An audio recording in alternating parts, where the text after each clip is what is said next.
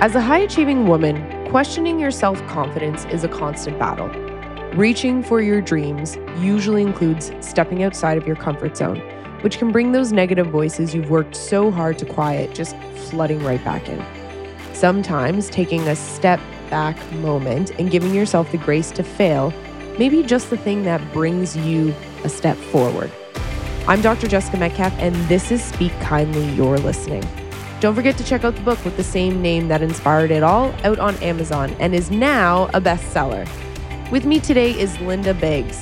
She's the co-founder and co-C E O of Joni, a twenty-first century period care brand that is changing the face in the conversation about menstruating. She was recently recognized as the top twenty-five women of influence in Canada and is the mother of two daughters.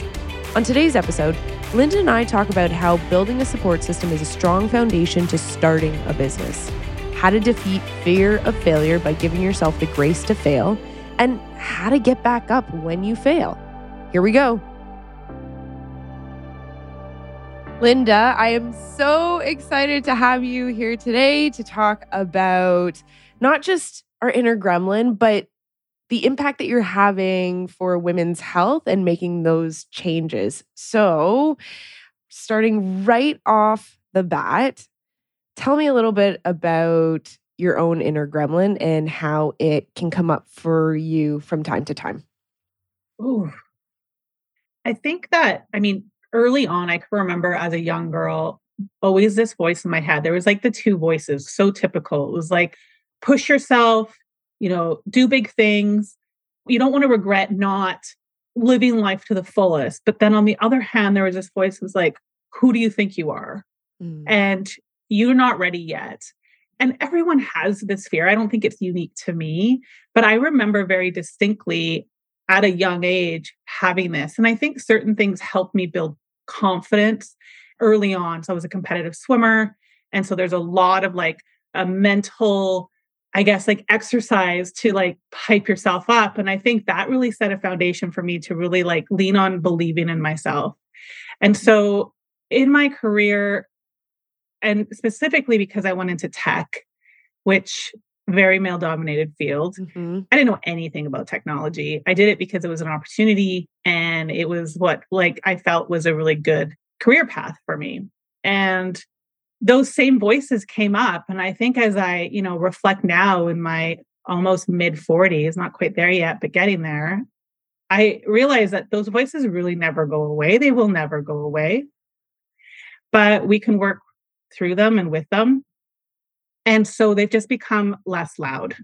Mm. And there's proof in what I've done that I can lean back on and say, no matter what, I'm always going to be able to dust myself off, get up and continue and keep going. And they'll be learning in that. That has been for me the biggest, like worst case scenario, Linda. You're going to fall. You're going to get some bruises, but you're going to dust yourself up and you're going to keep going. But I just don't want to regret not doing big things. Mm. Would you say that there is a difference from that inner voice in your swimming era to where it is now? Like, has it become kinder? Did it become meaner for a period of time? What did that look like? I feel like it's like all over the place, but you're right. Like, I think that it has become kinder. I have purposely tried to give myself more grace. Mm. I think for a long time, it was really harsh. It's really hard to recognize that sometimes that you're actually, because it's just going on consistently in your head. And unless I'm like purposely listening and taking a minute and be like, okay, pause. Like, let's really listen to what's happening in my head and then let's reframe that.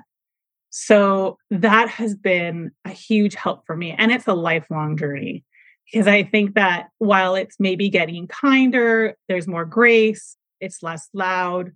It always can go back to that, especially after, you know, COVID and we've all been like locked down for two years and like the social anxiety stuff is coming up. And now you go do a presentation and, you know, you're ruminating on like, oh my God, I can't believe I said that. Who, who do you think you are? It's so stupid. Like, why, why don't you? And those voices keep popping up. But again, it's like, Linda, grace, like you're learning, we can move forward from this. So it's different. Yes, I think it's different just based on, like, on the experience, on how much I'm leaning into this is who I am and being okay with that and love. And like, as cliche as it is, because it, it kind of gives me the ick factor to say, but love yourself, right? Like, you do have to get to that point where you can look in the mirror and really be proud of what you see and who you are. And that's so important every day. Mm. It's so fascinating how we call it the ick factor, because I think that for, I mean, because I did that too for a very long time. I was yeah. like, oh my goodness, who are these people who look at themselves like that? And, and, and I don't know why. And it may be because this is something that I process on a regular basis, where looking at myself as a woman and as a high achiever and wanting to live with no regrets and push myself to the nth degree to make changes in this world and stuff. And so along that process and every single moment in time and all those experiences, why did it become an ick factor? Like, what is it that we kind of push away from the fact that when we look at ourselves, oh, we, sh- it's the cliche self-love and stuff. And I think that part of that, when I process, it's the way that it's been portrayed in social media and how we see that. So tell me, when you look at yourself in the mirror and there's that self-love component and that inner cheerleader, inner wise one, whoever steps in that moment in the day, what is it saying to you during that time? It's reminding me that if I want to do big things, it's going to get uncomfortable. And that when I feel discomfort, that I'm probably doing the right things. And so really reminding myself that when you're pushing those boundaries, that that's okay. And that's part of the process. And again, it's the grace of there's going to be learnings in that. There's going to be wins and celebrating both. Because I think that's the other thing, is that for a long time, I feared failure, because failure was in my mind a reflection of my lack of ability. Mm. And realizing now how that is obviously, it's not the case. It's a data point. It's a learning, and kind of separating myself from it. So instead of it being a reflection of my worth, it's now a reflection of the things that I'm trying and the ability for me to learn and how I'm moving forward. And that has been a lifelong lesson and will continue to be. I really like the way that you describe the self-love, because I think at times when we get that ick factor is we're looking, or we see it where it's just like, oh, look in the mirror and like tell yourself you're beautiful and stuff like that. But what you just described was that data point when you failed, but it's a data point. It's not affecting your worth as a human being, as a woman. And that gives us more information instead of tearing ourselves down. Right? Yeah. So the more information that we have, the ability to reflect instead of ruminating, then that gives us the opportunity to step into loving ourselves and changing how we choose to speak to ourselves. Now, you've stepped into the world, so a little bit out of tech, but building a brand and a company that I love so much. So Joni, so tell me a little bit about the why behind Joni.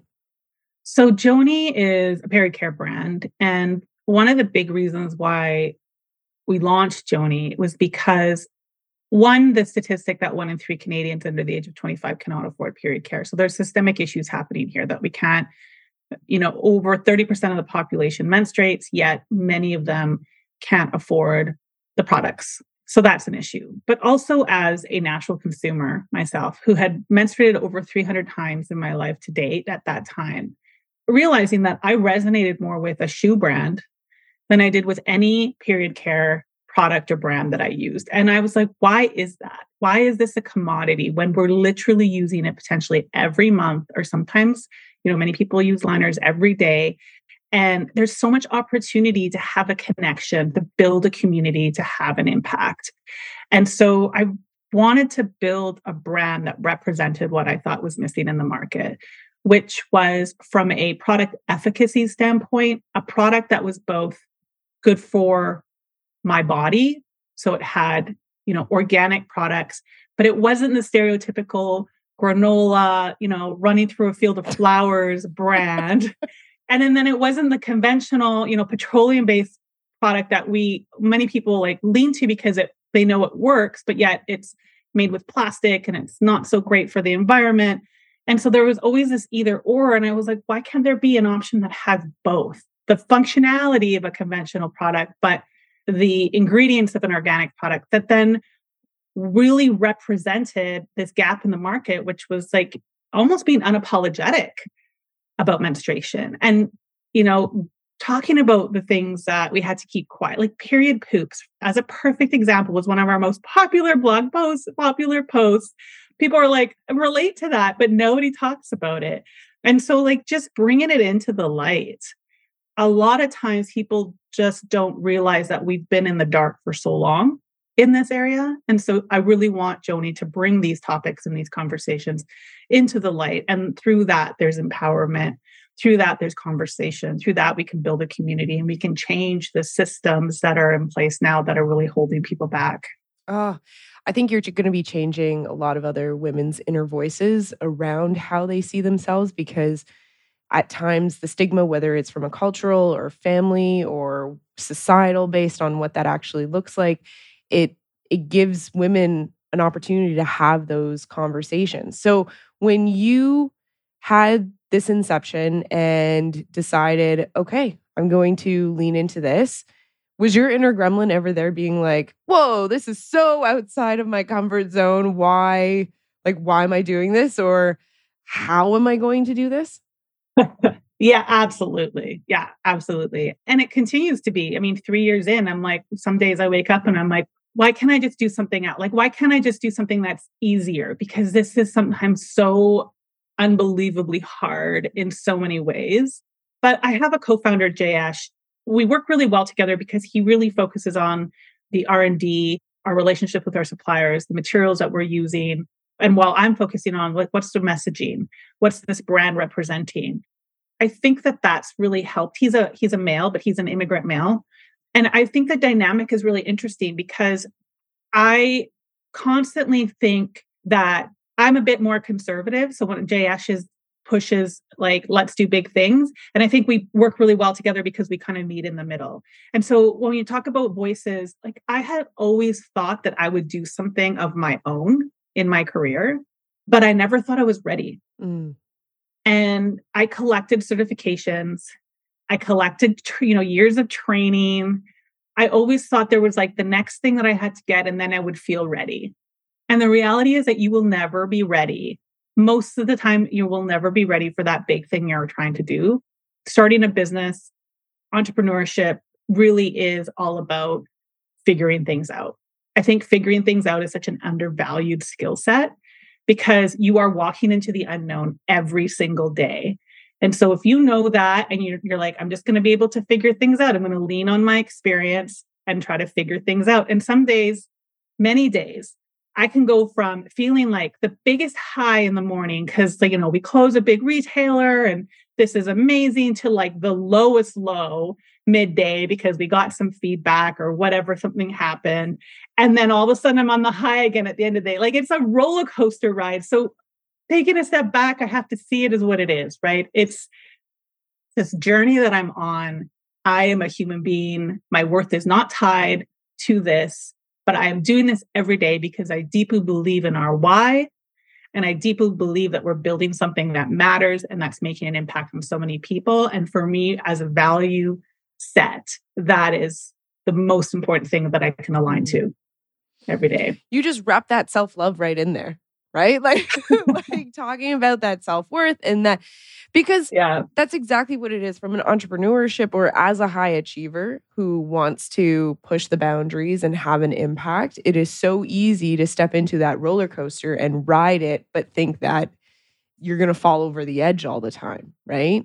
Yeah. And so having that ability to take a step back, see it, and recognizing that you don't have to go it alone either. I think at times, and I know for me within academia, that's where a lot of my individualism comes from, is the fact that, okay, well, once you're doing a certain thing, you have to be the principal investigator, or you have to be the primary clinician, or you have to be whatever that looks like. And so it can get very lonely. And it doesn't have to be, because when we bring each other up and we get to work together and support each other, then we can step out of our own comfort zone with the support, knowing that it is still possible. So I just read on one of your LinkedIn posts about the Dragon's Den audition. Was that stepping outside of your comfort zone? Oh, it is the thing that I, kn- I know would be bring such an opportunity for us, but at the same time is what I dread almost the most. Is it's just the vulnerability of putting yourself on this, you know, national television show to be potentially ripped apart by these folks who I, you know, are experts in their field. And then that like hits all of the insecurity points, like, you know, your self-worth, you know, is what I'm doing of value. Essentially, like you're like a little kid again. Are they going to laugh at me like that? But then you think, okay, pause, this is big and scary. But again, do I believe in what I'm doing? Fundamentally, yes. Let's just jump into it. And I think the best part of that was that I didn't have very much time to prepare. And so I didn't have a lot of time to just like ruminate on the what's, what could go yeah. wrong. And I kept reminding myself, there are human beings on the other side of this phone call. And these human beings are have the same fears and the same like, you know, dark night of the souls that I do. So like they're real. Okay. And so they're not like these magic unicorns that are going to like poke fun at you. And then just like leaning into that and making a human connection, which is always like grounds me and helps me move forward. I just had this little visual of little Linda, just like, just right there. So I'm wondering, is it, that is so fascinating. And I don't think I've ever thought of it like this, where it takes us back to that childhood moment of feeling insecure and we were building our confidence and what that looks like. So that inner gremlin, I'm going to totally put you on the spot for this because the question just came to mind. So does the inner gremlin at times take you back to those scary moments as being a child? Yeah, I don't think we can get away from that. Like, I think that, you know, Gabor Maté is an excellent resource. I really love his books on this, but I feel like we all grow up with big T, little T, mm. you know, big trauma, little trauma. Yep. I think we're all carrying some form of that. Even if we come from like the perfect storybook childhood, there's always some element of that. And for me, my, my mother was an immigrant, is an immigrant. My father was verbally abusive. And so I took the role of essentially, you know, the husband role. And not to get too deep into that, but I think a lot of time my strengths come from having to do that. But at the same time, a strength is also a weakness.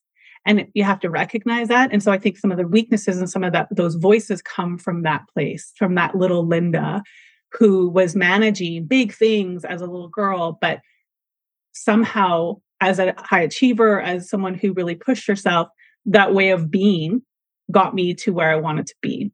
So I don't want to harp on like what's happened. I think we all have these beautiful stories, but I think that we have to recognize that, yeah, there's an influence for sure. As big Linda, there's an influence on, on that. And I think that until we can recognize that and accept it, and again, that's the grace and the self-love, that's where I think there's a lot of power in that when we move forward. And, you know, some people recognize that in their thirties. Some people don't get that at all. Some people get that in their fifties. I don't think there's a perfect time for it, but I think there's this, this journey, this constant journey that we, at least for me, that I feel like I'm constantly reflecting and then trying to piece the things together and then trying to use that as a foundation block to do bigger things in the future. When that inner gremlin moment comes up, because I definitely have it come up still, even though I've done all the work, I've written a book yeah. on it. Like there's still, there are still moments in time that I have that inner gremlin moment come up. But instead of what, because what used to happen, and I see this in so many people, is they get angry at themselves at times because it's like, I've done the work.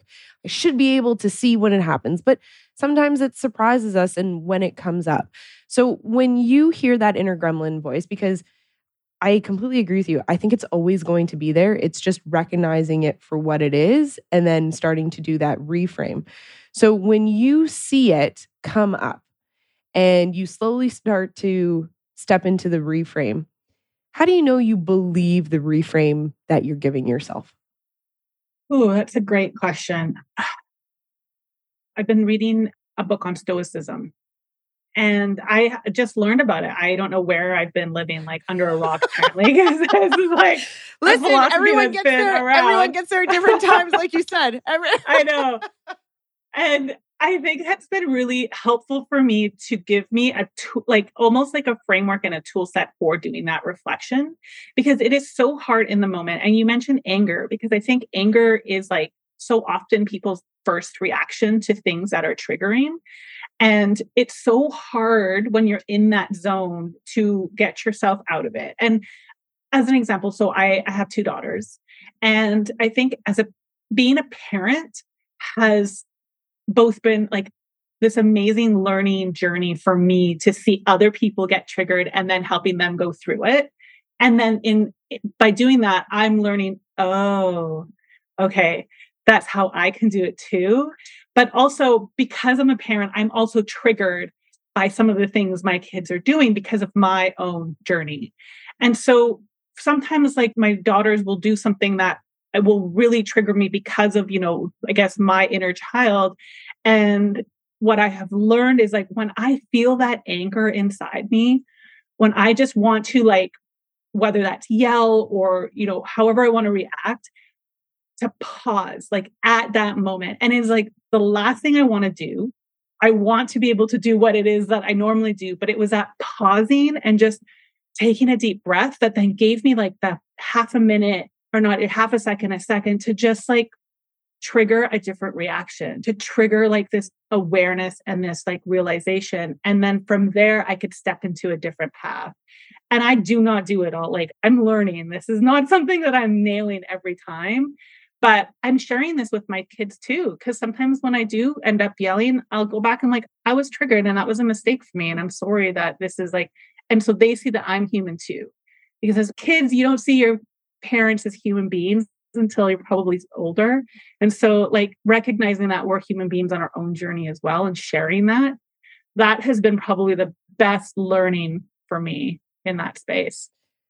It's hard. It, I was just going to say, it's taking, it's whether hard. You're parenting or taking that time, right? Taking that hot second, because I have definitely sent, like even looking back at times when I write that email in like anger and you're just like, oh, geez. And then there have been times where I've regretted it. There has even been moments in time, and I can take myself back to, I actually shared this experience on another individual's podcast where in the heat of the moment, I felt like I was being, this was when I was at the hospital, I was being pulled in so many different directions. And then there was a tipping point for what a situation that transpired. I ended up yelling at a fellow PhD student, so someone who is exactly my age, in front of someone else in an office space. And I remember having an out-of-body experience thinking, who have I just become? This is not who I am, like at all. So I, I finished yelling, having this out-of-body experience. I walked away from it and I went home and was just like, never again. And it took me a couple of days because I had to, because I felt embarrassed and I partly felt ashamed because of what had transpired. And I had then pulled that person aside in front of the person that I yelled at as well, who was there as witness. And I said, that should have never have happened. And if I had even taken that moment and walked out of clinic instead of jumping into that action on how I had responded, we would have changed and reacted in a completely different way. And so it's hard. It's hard to be able, and something I want to stress is if you have those moments in time, don't get more angry at yourself, right? For faulting yourself because of the situation. It's, okay, what do you now want to do differently? That moment in time when you give yourself a break, and whether it's a half a second or even a night to go sleep on it and then come back to that moment in time where you need to make that decision or react a certain way. What does that do for clarity purposes when it gives you that moment, whether it's changing your voice or reassessing whatever's transpired? There's this artist that I follow, she's local, and I just really love and admire A, her, her life, like the, you know, how she shows up in the world and her work. And she really leans into this idea of like wear life like a lo- like loose clothing. So like, don't hang on to things so tightly and, and like flow with it. It's very like stoic in a way as well. But I think that pause and that, you know, whether you sleep on it, what I tend to find is that you're not as connected to it. So you're not taking things as personally, you're giving people the benefit of the doubt. You're potentially, you know, if you've written an email, you read it again the next morning before you send it, you're like, oh, okay, well, you know, this was obviously very like passive aggressive, or this isn't going to end in a good way. And you're able to then take a step back. That's what I have found. And I absolutely, a strength of mine is not shying away from difficult conversations. Like I could have, it's been great with my client work, you know, when those things happen. But the weakness in that is that sometimes I don't take a minute to think about it. And I can be really strong and harsh with my words, because for me, that's assertiveness. That's me standing in my truth. But the reality is that if I had taken a minute just to think about it a little bit more, given myself that pause, I could have taken a different approach that might have been better for that situation. I think what I'm trying to do now is that loose clothing analogy. And that is in everything. So a big trigger for me is TikTok. Like I have to be on so, like social media in general, but TikTok I, I mentioned because I'm not in that generation. And like I even have to get my kids to interpret some of like the TikTok language. And so oftentimes like I'll do this post on TikTok and then I, I have to ask my kids, I'm like, are they insulting? And I say me because the brand is like me and I take it so personally. I'm like, or is this a compliment? And they'll translate it for me, but I have a visceral reaction. My body will have like, I will have this reaction to this idea that someone is, you know, that basically is making fun of me. They're like, all those childhood fears come up again. But if I just take a minute and like the realization, this is, is like a twelve-year-old in Britain who doesn't know me personally, who is literally right. wrote like some, you know, emoji and like, uh, Linda, like you're forty-three years old, like take a minute and you're going to be okay. But like, that's just a perfect example of how, you know, your mind just starts going and takes you to this place that then doesn't allow you to make really good decisions. So I still struggle with it. But I love what you said about you had this reaction at that moment and you had this out of body experience and then realizing that that is not you. And like, that was something you don't want to do again. But then the power of going back and acknowledging that, like, I don't know, Brené Brown, I mean, she definitely probably has something about that, but I think that vulnerability and that there is so much power in that. And I think, well, yes, it's nice that we don't do it in the first place. We're human. And that's where the grace comes in. And then going back and being able to recognize, okay, that is not how I showed up. I didn't show up the way I wanted to show up. And I'm here to, to like acknowledge that and like, let's move forward. That is so powerful. And some of the people that I admire the most, they're not perfect, but they're able to recognize that. And they're able to bring people together despite of it. So good. So good. And thank you for being vulnerable, especially when it comes to something that's new to whatever we're trying. And for you, that TikTok aspect of it, it is so hard to interpret what people are saying because there's no emotions, there's no body language, there's no tone of voice, there's no nothing, right? So then you have to be like, okay, well, what is actually happening here? So kudos for not sitting and stewing, because it would be just as easy to not bring in your kids and not bring in outside, because then there's also like a little bit of embarrassment being like, oh, I'm putting myself out there and this is what people are interpreting it as or whatever. No, TikTok is a whole beast in and of itself. Oh, seriously. Yeah. yeah. It doesn't, nothing makes me want to go live in a cabin in the woods more than TikTok. Seriously. Oh, that is, oh yeah. The, the social media world in general, it's just, yeah. What I want to ask you is, is there anything coming down the pipeline that you would like to share with the listeners, whether it's yourself or what's coming with Joni, that people can look out for? Well, I recently was recognized as the top twenty-five women of influence in Canada, which was, again, going back to like that inner voice. And I was like, they made a mistake. No, this is it. I was like, oh my God, I'm going to show up for this award. And they're going to be like, sorry, but we actually got the wrong person. But yeah. that is coming up. And I think I go to that place because it feels safer for me versus like stepping into like, yeah, Linda, you've done some things that have made an impact and like, let's celebrate this, because it's vulnerable for me to do that and to lean into that. But that's coming up. Though I think there'll be some like press around that um, nationally in Canada with some twenty-five other incredible women who are doing amazing things in this country in like various sectors, which is so inspiring. And then with Joni, so a big thing that we're pushing this year is our Joni dispensers.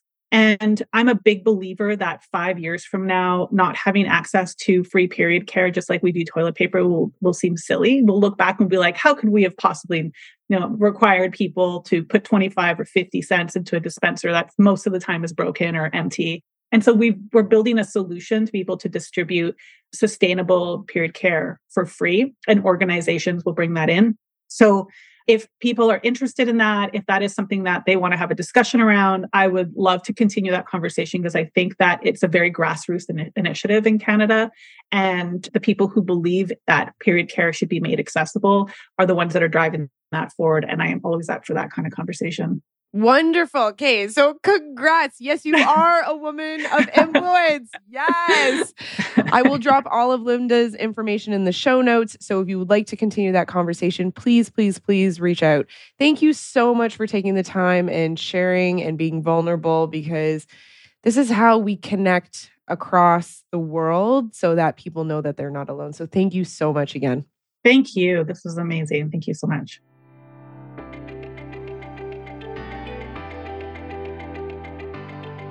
The power of the words you speak over yourself will influence your journey. I want to tell you a little bit about a fun fact. I met Linda at a panel event where she was speaking, and I introduced myself to invite her onto today's podcast. She goes, wait, wait, wait. I got your book as a gift at Christmas, and it's signed too. I was blown away and had all the feels, just like today's conversation gave me all the feels.